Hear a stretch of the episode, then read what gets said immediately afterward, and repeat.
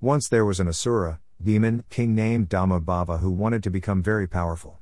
Knowing the sun to be the source of all energy on earth, he performed severe penance and austerities and prayed to the sun god with utmost devotion.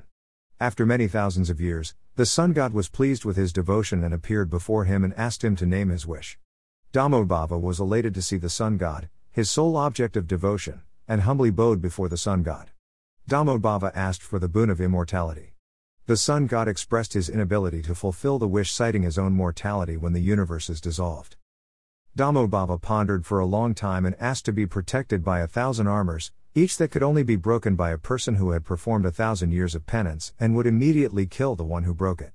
Damodbava's extreme penance had made him eligible to receive the boon, and yet the sun god knew that Damodbava would misuse it for personal gain.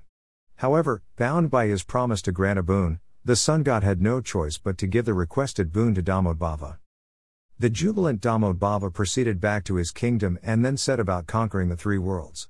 With the invincible armor, none could stand in his way, let alone defeat him, Asura, demon, Deva, deity, the demigods, Gandharva, Yaksha, Kinnaras, etc., humans, animals, and so on.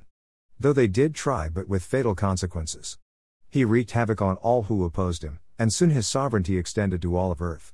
Every morning, he would gather the sages and the warriors and ask them if there was anyone superior or equal to him in battle.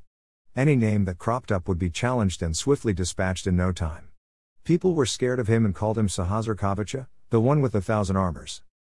Around that time, one of the daughters of Daksha, the son of Brahma, prayed to Lord Vishnu to incarnate and end this Damodbava's menace. Her intense and selfless prayers and devotion pleased Lord Vishnu, and he would take birth in her womb and thus incarnate to slay Damodbava. She subsequently gave birth to twins, and she named the boys Nara and Narayana. They were inseparable and were like one soul in two bodies. Living in an ashram in the remote forests, the boys became skilled in both spiritual austerities and in the art of warfare. Subsequently, Damodbava was informed about the twins in his Who is the Greatest Warrior morning question round. It had been a long time since Damodbava had done battle since he had taken care of most warriors during his earlier challenges.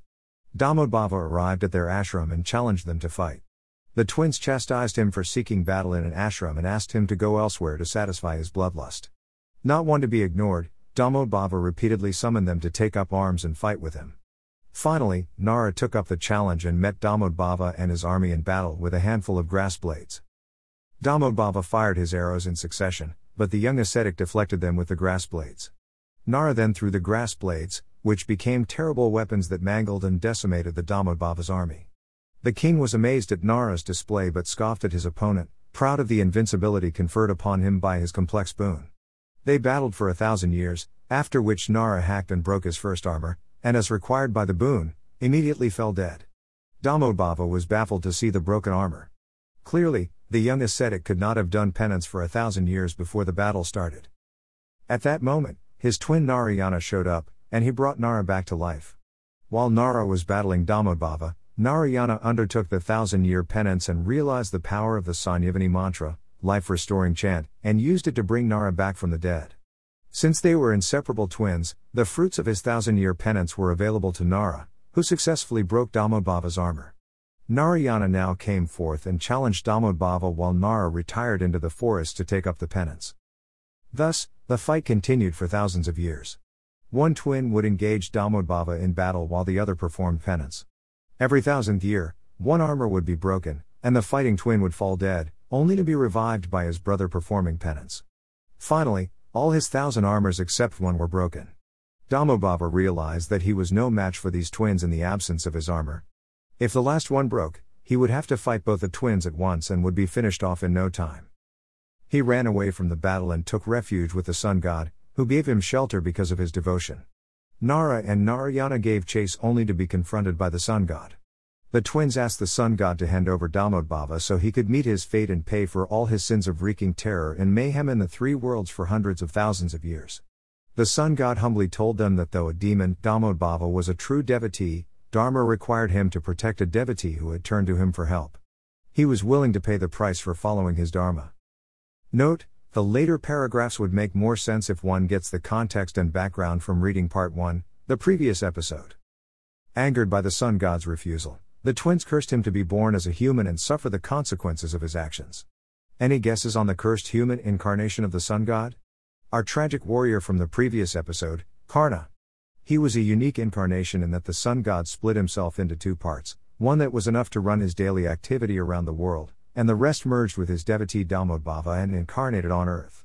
He was born with the Damodbhava's only armor that survived the battle with Nara and Narayana. Nara and Narayana reincarnated as Lord Krishna and Arjuna to finish the job. Arjuna was an incarnation of Lord Indra. The tragic warrior Karna was suffering the consequences of his past life sins as Damodbhava. The heroic warrior Karna was the sun god spreading his benevolence in the world while suffering as a human, as required by the curse of Nara and Narayana, alongside Damodbhava's reincarnation for supporting and protecting the unrighteous Damodbhava. Had Damodbhava continued the fight, he would have lost his last armor and would have had to fight Nara and Narayana without it.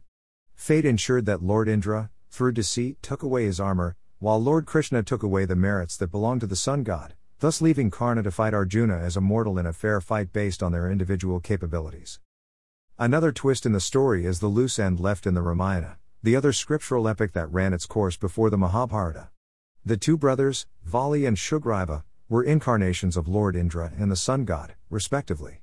It is said that Arjuna killed Karna, ignoring the warrior ethics of attacking an unarmed soldier, the same way Sugriva had his brother Vali killed from behind by Lord Rama against the warrior ethics of attacking an opponent without warning from behind. Lord Rama had supported Sugriva, the incarnation of the sun god, to kill Vali, an incarnation of Lord Indra.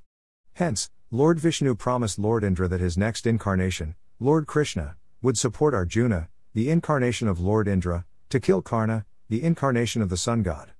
Vali also incarnated as the hunter whose misguided arrow fatally injured Lord Krishna, thus atoning for Lord Rama's, the previous incarnation of Lord Vishnu, wrong actions. Looking at the past, things don't look so tragic anymore. Just payback time for karma that came back to take its pound of flesh by biting Karna in the ass. Karma's a bitch. If avatars and the deities are not spared the rot of karma, what of us humans? As Mohanji would say, be aware. Beware.